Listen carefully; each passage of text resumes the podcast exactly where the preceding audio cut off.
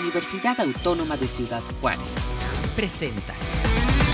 Amigos, ¿cómo están? Qué bueno que se enlazan aquí desde la Universidad Autónoma de Ciudad Juárez, eh, precisamente en este espacio para hablar eh, sobre la apertura del Seminario Permanente de Ciencias Sociales en su ciclo 1 campos, eh, disposiciones y regímenes. Y para ello, bueno, quiero darle la bienvenida en estos momentos al, doctor Jesús Rodríguez, eh, coordinador del doctorado en Ciencias Sociales aquí en la UACJ. ¿Qué tal, doctor? ¿Cómo estás? Pues bienvenido y bueno, yo sigo diciendo feliz año porque no nos hemos visto. Exactamente, muy buenas tardes, gracias por la invitación. Es, es un gusto siempre darse la vuelta por acá, aunque no es normalmente no es muy seguido, pero qué bueno que está la invitación para poder charlar un poco sobre este seminario interinstitucional que estamos por iniciar el día de mañana. Claro, y bien interesante porque eh, va enlazado eh, con el trabajo y el esfuerzo, bueno, de la UACJ, de la Universidad Veracruzana, de Flaxon México. Háblanos un poco eh, de estas sesiones que serán 12 durante este periodo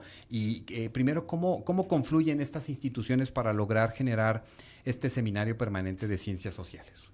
Bueno, yo creo que aquí es importante que, veamos en términos del seminario, que son campos, disposiciones y regímenes, eh, estos, eh, estas tres instituciones convergen por, precisamente porque los actores que están participando, de alguna manera lo hemos venido haciendo ya por mucho tiempo. Es decir, estamos en el mismo campo, en la misma área de diálogo, y varios de estos ya tenemos antecedentes de trabajo con ellos, ¿no? Por ejemplo, el doctor Zabaleta, él ha venido participando muy activamente desde aproximadamente el año 1997, que participó activamente en la creación y en la docencia en la maestría en ciencias sociales. De allí hemos venido eh, realizando trabajos conjuntos, proyectos eh, con CONACID ah, y bueno, participaciones en el programa de sociología y evidentemente en el doctorado en ciencias sociales. Ese es el primer vínculo.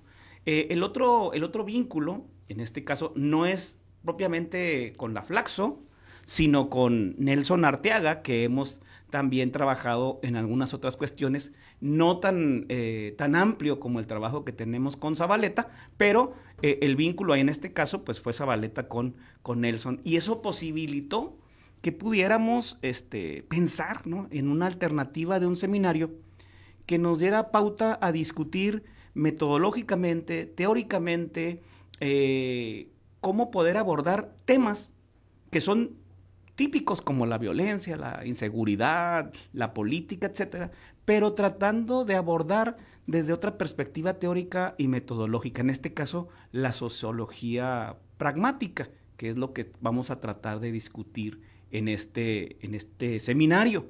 Y, la verdad que mm, esta, esta idea propia nació el año pasado, porque Zabaleta nos acompañó aquí en, en un examen de grado este, de un estudiante del doctorado, y eh, en una charla eh, en corto con los estudiantes del doctorado y ahí él lo planteó y dijimos, bueno, pues vamos a explorar la, la, la alternativa. Y, y, al final, pues, resultó este, este seminario interinstitucional. No, pues muy interesante porque yo creo que muchas personas especializadas en estos temas o que les gustan estos temas, que se adentran a los textos, a las teorías, a los autores, bueno, pues les va a resultar, pues ahora sí que podríamos decirlo como un manjar, ¿no? Y va a ser interesante este planteamiento y, y qué bueno porque esta forma de vincularse con las universidades, pues hace posible esto, que se generen estas, estas propuestas y pues esperamos que tenga larga vida este, este seminario. Y en esta ocasión, ¿con qué comienzan? ¿Cuál es la primera propuesta eh, que arrancan precisamente eh, para la apertura? Pues ya este 16 de febrero. Sí, el día de mañana. Mira, la idea pues es primero la inauguración formal, donde estarán presentes este, autoridades de las tres instituciones,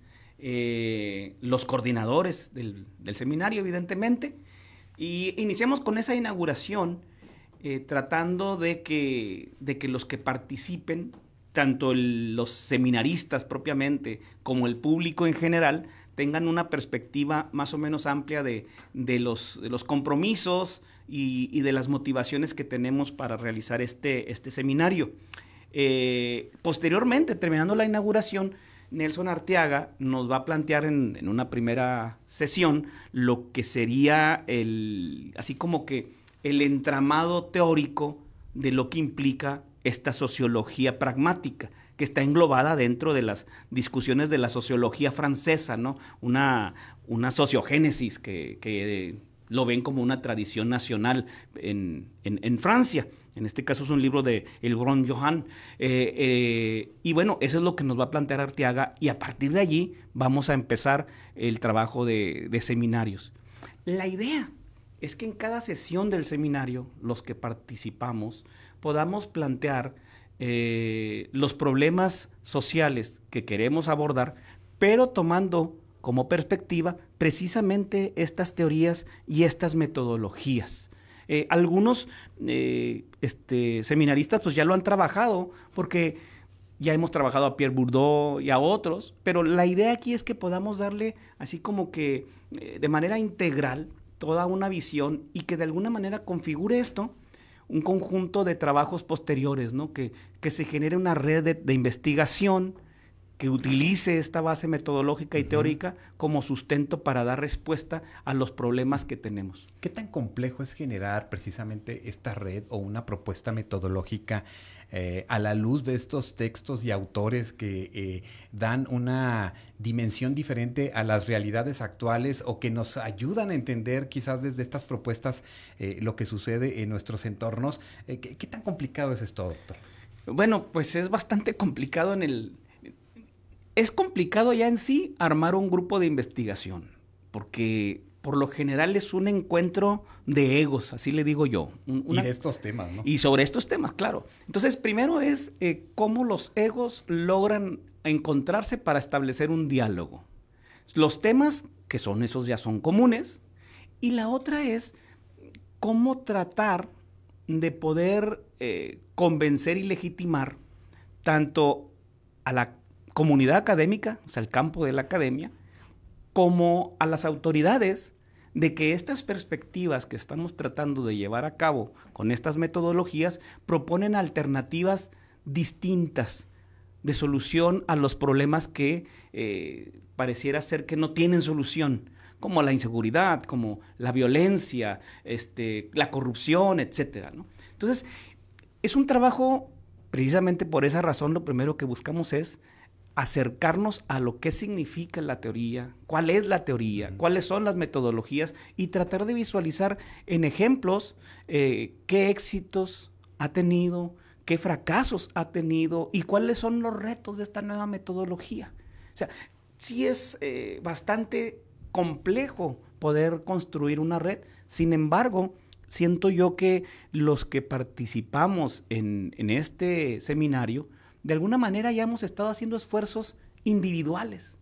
Y esto nos va a permitir poder eh, construir eh, oportunidades para recursos, para espacios, etc. Eh, el seminario es un ejemplo, en el sentido de que, por ejemplo, no es solamente que nos juntemos y dialoguemos y platiquemos y veamos ejemplos, sino que al terminar este seminario, todos los seminaristas estamos obligados a entregar un capítulo para la creación de un texto que tiene que ver precisamente con las metodologías, las teorías, pero ya desde la perspectiva del trabajo que está haciendo cada uno en sus investigaciones, en sus instituciones. Esa es la, la idea de converger y a partir de ahí, evidentemente, pues ya se nos abre la posibilidad de construir redes. Cuando haya eh, convocatorias para financiamiento en investigaciones, ya no solamente serán eh, la investigación que hace un investigador de la Flaxo o de la, de la UACJ o de la Veracruzana, sino ya un conjunto en red, con trabajo previo y con una teoría y metodología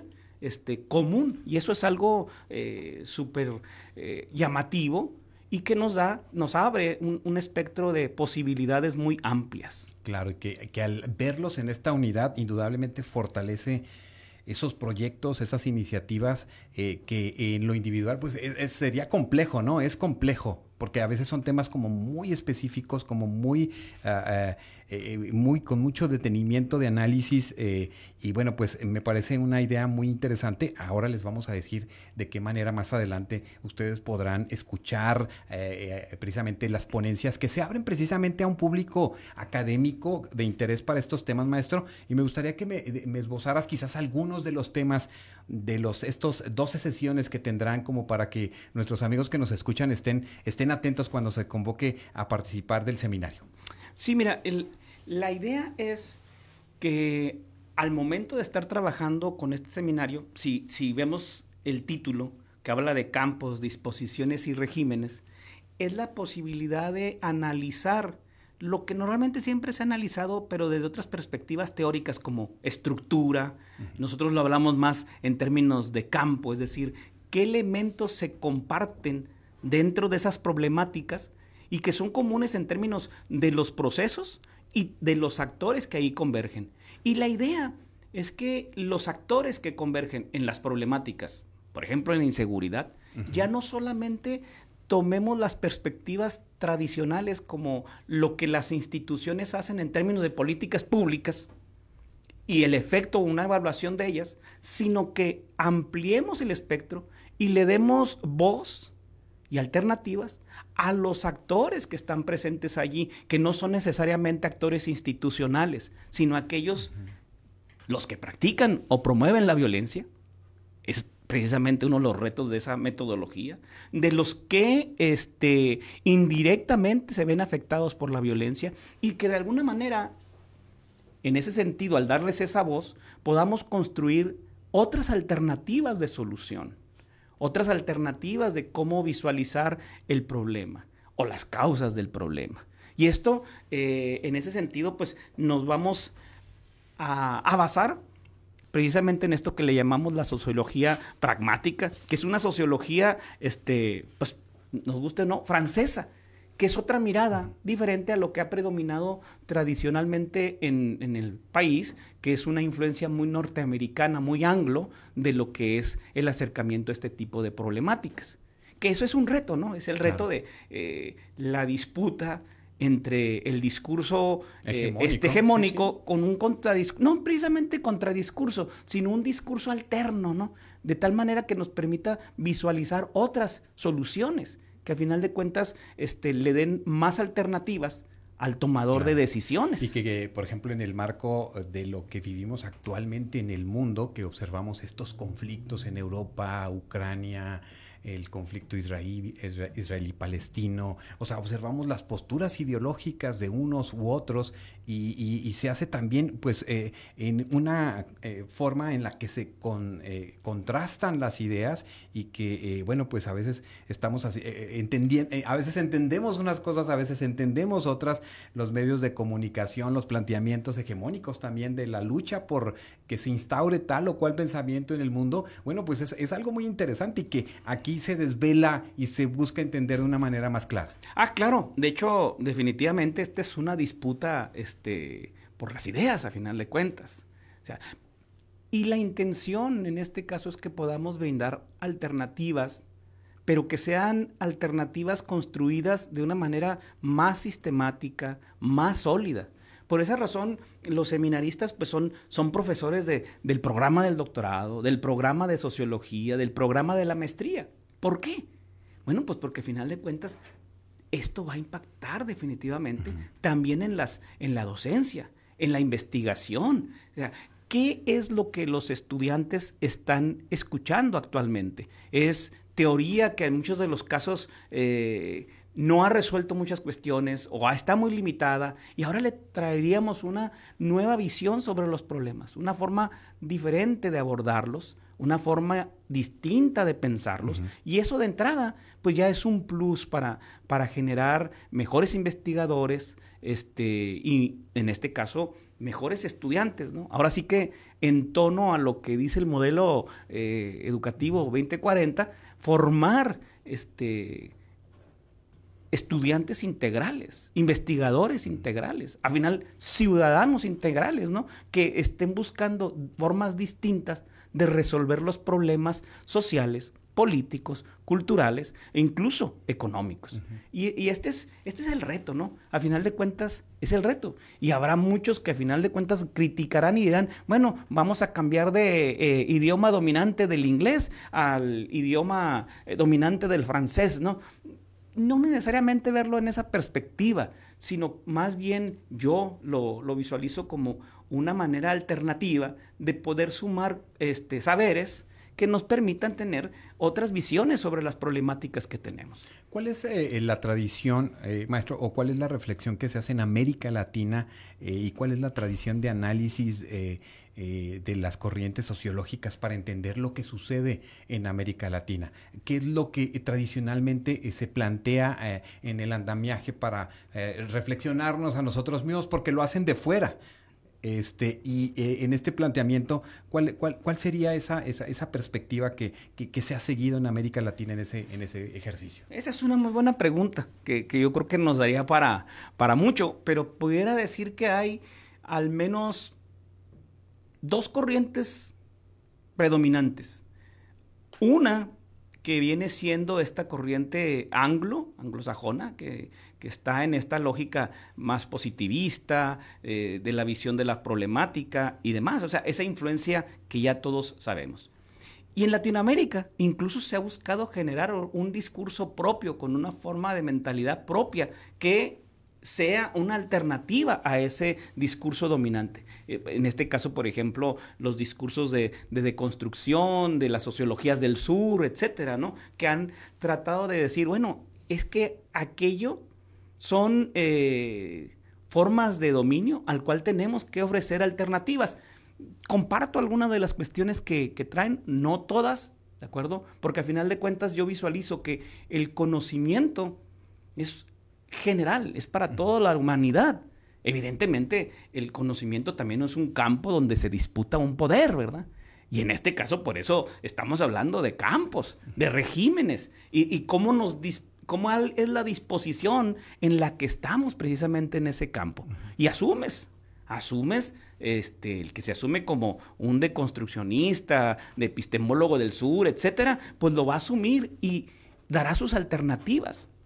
El positivista este, y todos estos que están en la lógica anglo asumen su postura y plantean soluciones. Y nosotros que en este caso queremos plantear otra alternativa desde la sociología pragmática, este, también vamos a asumir en ese campo de disputa, vamos a asumir nuestra disposición y visualizar qué posibilidades de regímenes podríamos generar y propiciar. A final de cuentas, la idea es cómo resolvemos los problemas que tenemos como sociedades. Y bueno, es dar alternativas, pero siempre conscientes de que es una disputa de poder en el campo este, de la ciencia, en el campo del saber. Claro. No, pues eh, muy interesante, doctor, lo que ustedes van a estar planteando ahí y, nada más de la nada me viene a la mente eh, a veces los análisis que, se hacen en torno a las modificaciones y cambios que suceden en las democracias de América Latina, ¿no? Los regímenes que están pasando algunos de totalitarios a otros esquemas, eh, quizás en la historia, pero ahora vemos modificaciones y cambios en Argentina, en el mismo Brasil, en, en Chile, en Colombia, Venezuela Cuba, México, eh, y eso es, interesante eh, entenderlo a la luz y los planteamientos de estos autores. No, por supuesto. Yo creo que evidentemente la sociología pragmática tiene una visión que añade interpretaciones al por qué están aconteciendo esto, que no es privativo de América Latina. O sea, en el mundo se están dando unas transformaciones este, tan radicales, tan dramáticas en muchos casos, que muchas de las veces la sociología eh, y la teoría este, más tradicional no, no ha podido dar cuenta. Recientemente leía a, un autor, a Anthony Giddens, que es así como un referente este, de la escuela inglesa, de la tercera vía, donde él incluso menciona, nosotros hace no 20, 30 años, hace 10 años, no logramos percatarnos de estas transformaciones sociales, como lo es, por ejemplo, estas transformaciones en términos de la identidad, de la identidad que le llamaríamos nacional, pero que en realidad es una, una vuelta a otro tipo de identidades y que nos hace de repente encontrar soluciones en lo que antes se cuestionaba. Por ejemplo, esto de los populismos. O sea, la vuelta al populismo, ya sea de izquierda o de derecha, no es más que esta insatisfacción, esta decepción que los actores tienen con respecto al actor político. Y, pero lo curioso es que no se están ofreciendo alternativas y siguen siendo los mismos actores políticos los que ofrecen aparentemente soluciones radicales a aquello que los actores políticos tradicionales no resolvían. Y esto pone en, tela de juicio a los partidos políticos, pone en tela de juicio incluso a la propia democracia. O sea, los cuestionamientos, por ejemplo, hacia la democracia ahora son cada vez más fuertes.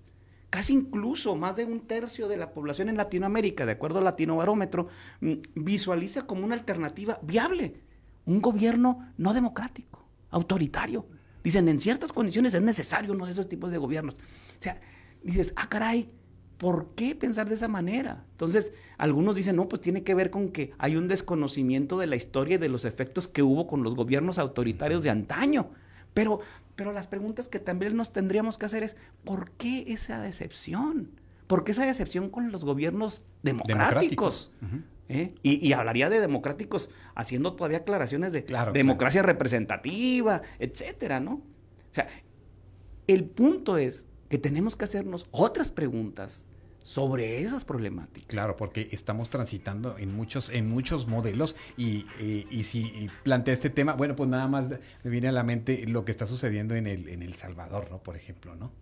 Así es. O sea, ahí, y entiendo que existe un avasallador número de electores que está a favor del planteamiento eh, eh, de, de, Bukele, que está en ese, en ese esquema, y también entiendo toda una inconformidad bien grande que está, por ejemplo, en, en Argentina con Mills, eh, ahora que ha tomado eh, el poder en una cuestión de derecha muy, muy radical. Y entonces estamos observando cómo los mismos, la misma sociedad de los mismos pueblos están colocando esas eh, formas que desean, en las cuales desean ser gobernados. Ah, claro. Bueno, lo que pasa es que estamos en ese, en ese juego de cómo disputamos, cómo se disputa el poder y cómo se accede al poder. O sea, la forma de acceso al poder siguen siendo a través de las elecciones, sin la cuestión de la violencia. Hay otras alternativas, pero hasta ahorita seguimos visualizando que esa es la alternativa este, no violenta que tenemos para poder acceder al poder. Entonces entras en una paradoja, de decir, bueno, pero lo que yo quiero hacer es cambiar eh, estos tipos de gobiernos que tradicionalmente no me han resuelto los problemas.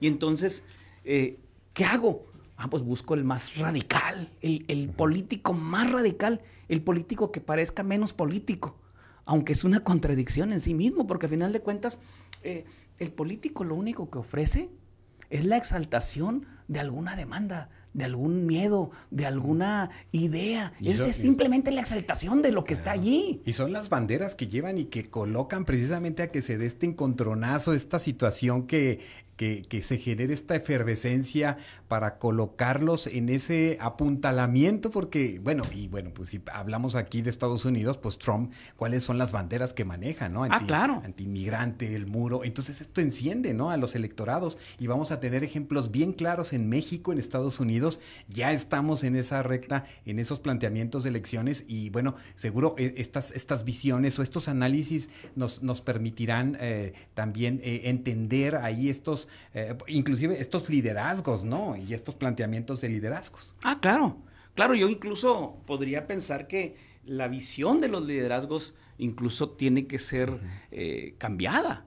O sea, ¿cuáles son los significados de ser líder? ¿Qué se espera de un líder? Dan, tanto del que está siguiendo al líder como del propio líder. O sea, ¿cuál es la visión que se tiene en ese sentido? Entonces, yo creo que eh, ese aspecto sí es importante que, que lo que lo reflexionemos y que tengamos otras alternativas de reflexión teóricas y metodológicas. Nos estamos quedando con el liderazgo mesiánico, ¿no? Entonces, y eso es duro de entender y muy complejo, pero es muy interesante que, que, sepamos sobre, sobre esto. Y, y bueno, son temas muy amplios, maestro, seguro. Definitivamente. ustedes lo van a checar ahí en el seminario. Claro, y, fíjate que hay algo bien interesante en esto, porque hablar de ese título, ¿no? Cuando uno, cuando construimos lo del título de campos, disposiciones y regímenes, dijimos, ¿por qué no poner conceptos más entre comillas, comunes que siempre se ponen allí. O sea, porque la idea era precisamente abrir toda esta gama de discusiones. O sea, cuando uno escucha, por ejemplo, ciudadanía, en automático hace uno, se va a unas ciertas clasificaciones de ciudadanía, jurídica, etcétera, ¿no? pero, pero ahora podemos estar pensando que en la perspectiva de determinados grupos, la ciudadanía implica eh, cuestiones muy diferentes. Y lo que uno cree que el otro entiende de ciudadanía no es necesariamente lo mismo. O sea, y eso, pues tenemos que ver cómo podernos preguntar de otra manera y para poder rescatar esos conceptos y a partir de esos conceptos construir alternativas. Por esa razón, están exitosas estas mm, estrategias populistas tanto de izquierda como derecha, con aquellos que están insatisfechos, con aquellos que están en la, en la idea de vengarse, con esos que están resentidos, que, es tremendo. O sea, por ejemplo, en nuestra cultura mexicana, eh, el mexicano es, está resentido, principalmente contra quién, contra el político y contra el rico, ¿no? Por ejemplo, aunque el rico sea nomás en apariencia, porque eh, uno va en la calle y, y traes un auto el que sea, ¿no? No último modelo, un auto. Es un chocolate más. Esa, un chocolatito.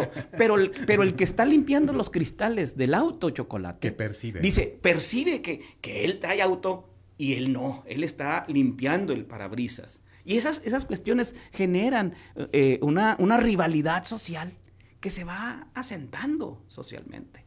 Y esas cuestiones pues para poderlas estudiar, analizar, se requieren otras estrategias de acercamiento, otras teorías de poder visualizar, porque los investigadores vemos el mundo de acuerdo a nuestra perspectiva epistemológica, de teorías, de, de ideas, de conceptos que traemos allí, que es con la que vamos percibiendo.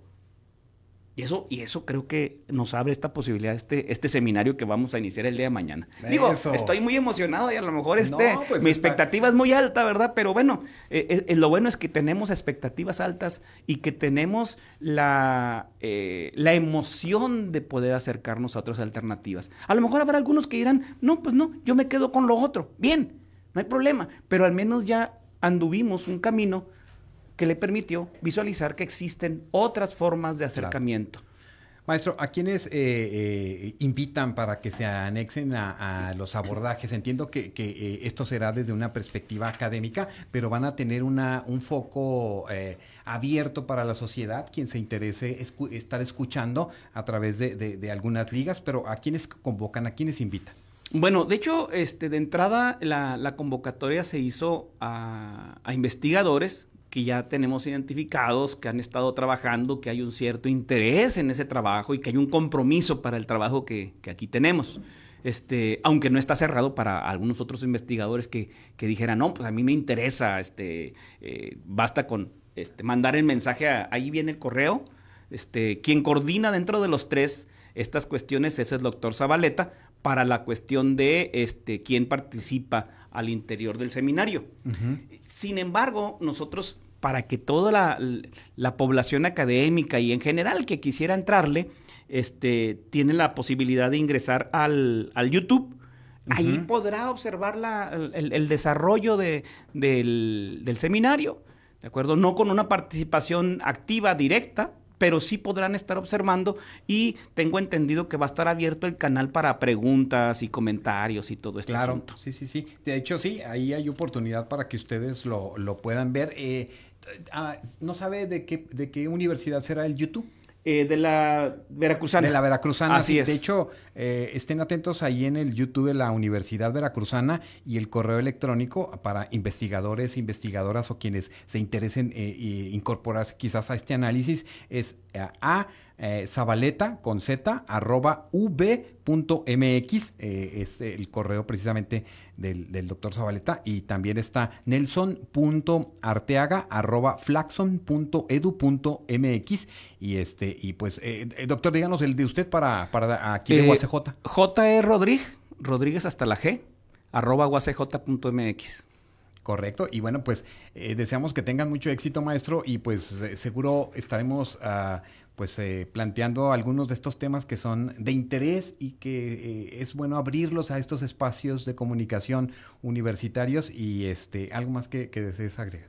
No, de hecho, pues yo tengo mucha esperanza de que, de que va a ser muy exitoso. Eh, de entrada, para nosotros ya en sí mismo este, el, seminario es un éxito. Logramos sacarlo, no, no fue tan sencillo, tardamos casi un año este, en, poder claro. este, plasmarlo. Pero ahora viene la parte de este trabajo eh, importante que ver cómo, qué productos son los que vamos a ofrecerle a la comunidad, tanto a la comunidad este, académica como a la comunidad en general, porque incluso traemos un plan de cómo eh, difundir este tipo de conocimientos a la comunidad en general, de tal manera que también tenga otras perspectivas y otros elementos para poder comprender este, este mundo que nos ha tocado vivir, que es un mundo muy, muy cambiante, ¿no? Y que los conceptos que antes teníamos como muy sólidos, pues en realidad ya no lo son tanto.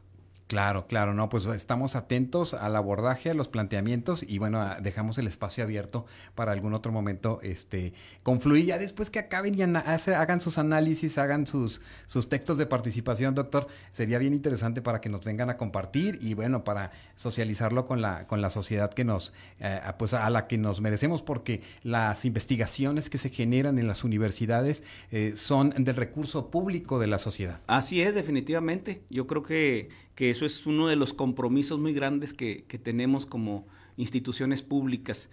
Y, bueno, Armando, pues agradecer la, invitación y el espacio este, al respecto. Creo que ya incluso programamos un, nuevo espacio, ¿verdad? tenemos todo, pero mira, ahorita mandamos un saludo a, Rodolfo, al maestro Rodolfo. Ya nos colocó en la transmisión de esta... Ah, de, esta, de, de, este, de este espacio, ya nos colocó la liga del YouTube para que eh, eh, participemos los que se interesen en el seminario interinstitucional de ciencias sociales, campos, disposiciones y regímenes. Ahí ya está la liga puesta, ya nada más esperar el día, eh, el 16, o sea, el día viernes. ¿En, qué horario va a ser?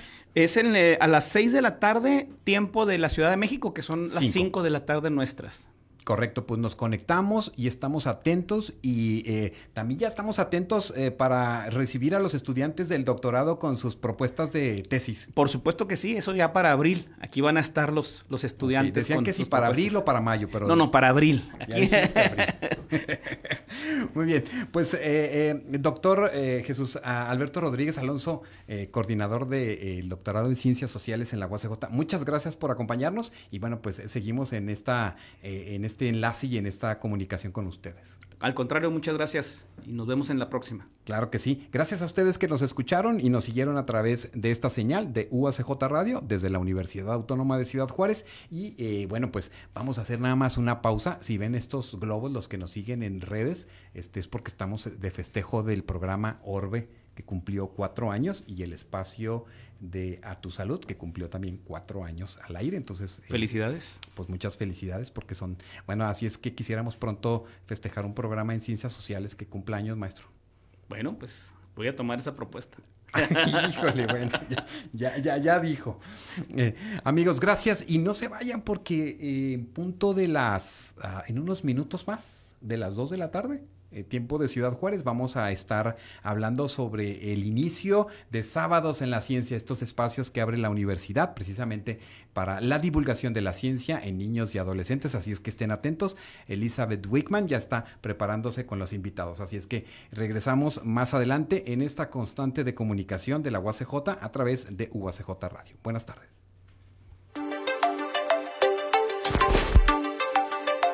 Este fue un programa de la Dirección General de Comunicación Universitaria de la Universidad Autónoma de Ciudad Juárez.